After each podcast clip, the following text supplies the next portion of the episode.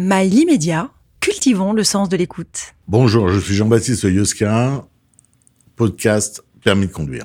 Vous connaissez le geste qui sauve les vignerons français ?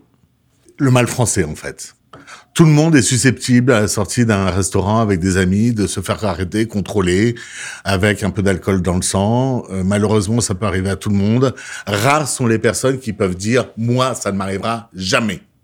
D'autant plus qu'il y a deux formes d'alcoolémie. L'alcoolémie contraventionnelle à partir de 0,25 mg par litre d'air expiré et l'alcoolémie délictuelle à partir de 0,40. Jusqu'à, on verra plus tard que les plafonds, la plupart du temps, sont rarement atteints. Alors à 0,25, les risques d'accident sont multipliés par 2, les risques d'accident à partir de 0,40 sont multipliés par 10. Il faut faire particulièrement attention, mais la loi préserve aussi le conducteur qui se fait arrêter en matière d'alcoolémie. Alors le conducteur, parlons-en, c'est celui qui tient le volant, bien évidemment. C'est celui qui tient aussi la conduite. C'est celui qui aura les pédales. Pourquoi je dis ça ?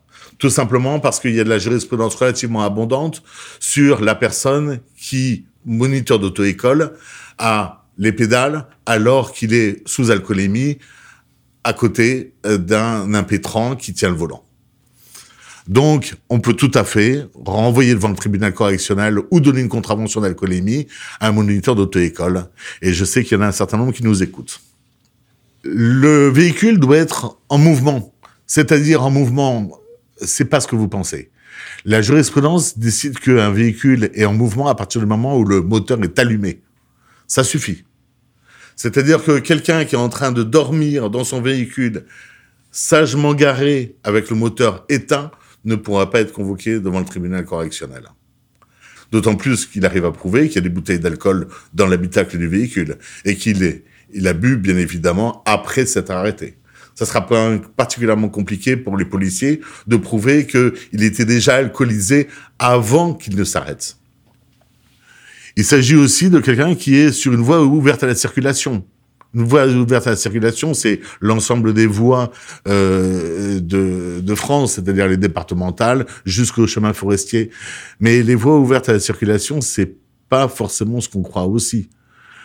Il y a une dizaine d'années, j'avais plaidé pour... un couple d'amis qui, sortant d'un restaurant, s'était rendu compte que leur voiture avait été arrêtée, retirée par la fourrière. Et se dirigeant vers la fourrière, escaladent le mur d'enceinte, trouvent leur voiture, ils ont les clés sur eux, bien évidemment, et ivre-mort, passent la moitié de la nuit à faire des tours dans la fourrière avec leur voiture. Au petit matin, les policiers arrivent, les arrêtent. Est-ce qu'on peut leur reprocher une alcoolémie ? Non. Puisque c'est pas une voie ouverte à la circulation, ils ont été relaxés par la Cour d'appel de Paris. Alors, les deux alcoolémies, je vous le disais, la première, c'est une alcoolémie contraventionnelle de 0,25 jusqu'à 0,39. Ça correspond globalement, il faut être concret, à 2 verres. Qu'est-ce qu'on risque ? Un retrait de 6 points, 90 € d'amende, jusqu'à 375 si la contravention est majorée. Vous avez aussi, bien évidemment, un risque d'enlèvement. C'est-à-dire que le policier qui vous fait souffler, même si vous êtes en taux contraventionnel, c'est-à-dire une simple contravention, a tout à fait la possibilité de prendre votre véhicule et de le ramener à la fourrière. Le délit, en revanche, est beaucoup plus lourdement sanctionné. À partir de 0,40, j'ai plaidé jusqu'à des 3 grammes. C'est relativement étonnant, d'autant plus que il faut pas se fier à la corpulence. Le 3 grammes que j'ai eu l'occasion de plaider dans ma carrière, c'était une jeune femme polonaise qui faisait moins de 45 kilos. Donc vous voyez que là, en l'occurrence, le taux d'absorption de l'alcool, si on a l'habitude, vous pouvez parfaitement conduire et ça se verra pas forcément, ce qui aura un intérêt en matière d'ivresse manifeste. Le délit est condamné par 2 ans d'emprisonnement, 4 500 € d'amende, à retrait de 6 points, mais le magistrat peut parfaitement suspendre le permis de conduire pendant 3 ans, l'annuler, vous avez un certain nombre de peines complémentaires. Alors chez nos voisins européens, qu'est-ce que ça donne ? On est relativement étonnés, on se situe plutôt dans la moyenne. 0,4 au Royaume-Uni, en Irlande, au Luxembourg, 0,2 en Lituanie et 0,1 en Norvège, en Pologne. En revanche, On a tendance à dire que les Russes boivent comme des Polonais. En Russie, c'est zéro. C'est-à-dire que vous avez bu un demi-verre de rosé, vous êtes en infraction. Étonnant. Pour jauger justement de cette consommation d'alcool, vous avez deux instruments qui vont être mis à la disposition des policiers. Le premier instrument, c'est un éthylotest. C'est le ballon. C'est le ballon comme on l'a tous connu. Vous soufflez dans le ballon et puis vous saurez. Ce que nous disait Borloo à l'époque où il était ministre de la Santé. Vous soufflez dans le ballon et vous saurez, c'est faux. Parce que le ballon contre alco qui est donné aux forces de police, ben, il marche pas à moins de 10 degrés et à plus de 40. C'est stupide. C'est-à-dire que globalement, on peut pas l'utiliser à Nice l'été et on peut pas l'utiliser à Lille l'hiver. Donc vous voyez que manifestement, les appareils qui sont donnés aux forces de police sont sujets eux-mêmes à caution. Et puis, ce même contre-alco, il prévoit sur sa notice, qu'il ne faut pas avoir fumé avant, pour ne pas donner un taux vicié, il ne faut pas avoir mangé, il faut l'avoir stocké de façon efficace, pas à la lumière et pas à la chaleur. Vous voyez, déjà, ça pose un certain nombre de problèmes. Est-ce que, en revanche, l'éthylotest est obligatoire au moment où on vous arrête? Oui, il est obligatoire. Parce que il est le préalable. Si vous n'avez pas été testé par éthylotest, vous ne pouvez pas être renvoyé au commissariat pour souffler dans l'éthylomètre. L'éthylomètre, c'est l'appareil qui vous donnera la mesure exacte de votre concentration d'alcool dans l'air expiré. En revanche, les policiers peuvent tout à fait décider que vous êtes en état d'ivresse manifeste, et on le verra plus tard, vous ne soufflerez pas dans l'éthylotest, vous ne soufflerez pas dans l'éthylomètre, parce que vous l'avez décidé, vous refusez de souffler dans ces deux appareils-là. Mais c'est notre histoire. Alors l'éthylomètre, il est sujet à un certain nombre de vérifications.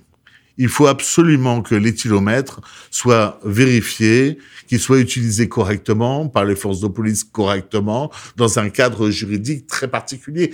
Alors, vous allez rire, le cadre juridique, c'est la loi du 31 décembre 1985. C'est quand même étonnant que la mesure d'alcoolémie soit régie par une loi où les Français, traditionnellement, le 31 décembre, consomment le plus d'alcool. Étonnant. Je trouve que c'est un clin d'œil assez cocasse. L'éthylomètre, il doit être vérifié, je vous le disais. Alors, il y en a deux sortes. Il y a le CRS, utilisé par la police nationale, qui est un éthylomètre maintenant assez ancien, qui pose un certain nombre de problèmes d'homologation. Je vous en parlerai. Et puis, vous avez le Draguer, qui est un appareil beaucoup plus récent, qui est utilisé cette fois-ci par la gendarmerie et de façon beaucoup plus efficace. Alors, je vous disais, ces deux appareils, ils doivent être homologués, c'est-à-dire qu'ils doivent pouvoir être utilisés par les services de l'État. Il ne s'agit pas de n'importe quel appareil acheté sur ses fonds personnels par n'importe quel gendarme. Bien évidemment, c'est un appareil homologué qui doit être vérifié annuellement parce que il est susceptible de tomber, d'être mal utilisé, et il est susceptible éventuellement d'être malmené.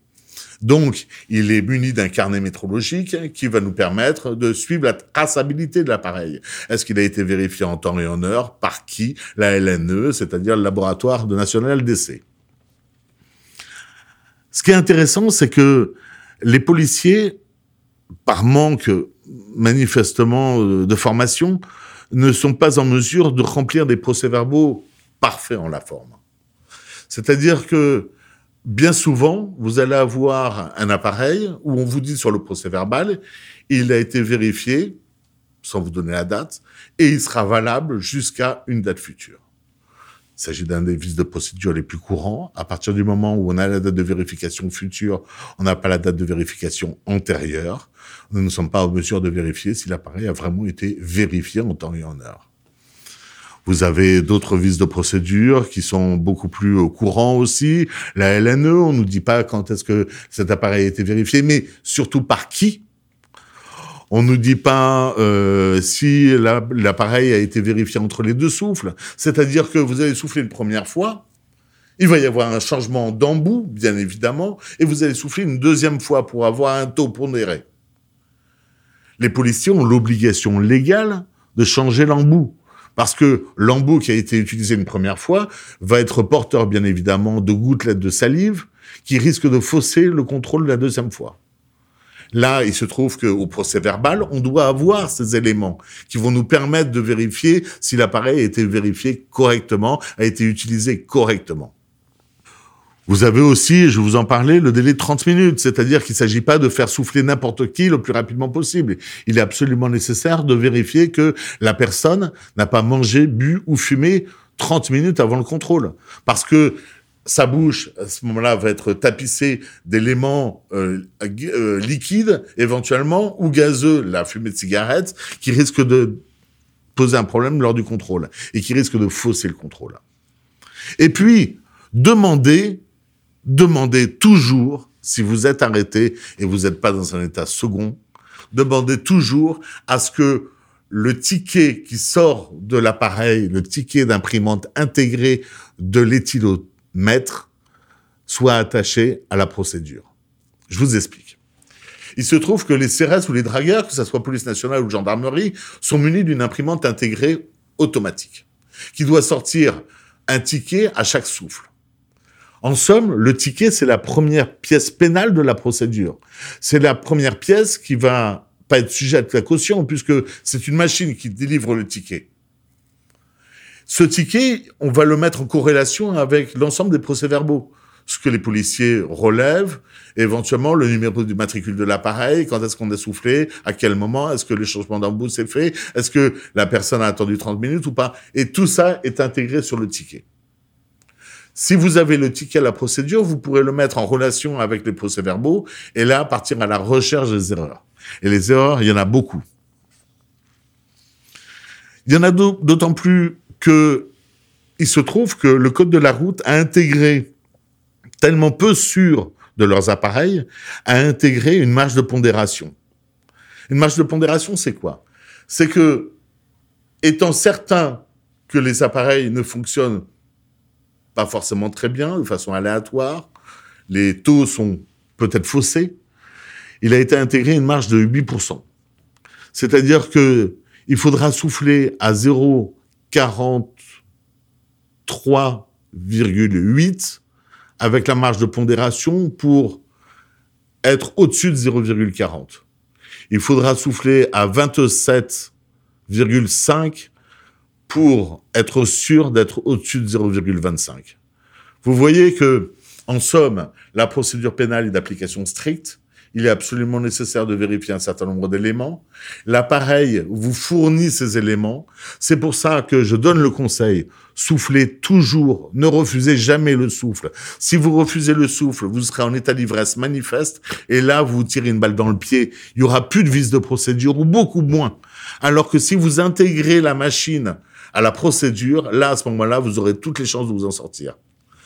C'était Jean-Baptiste Iosca pour le podcast Permis de conduire.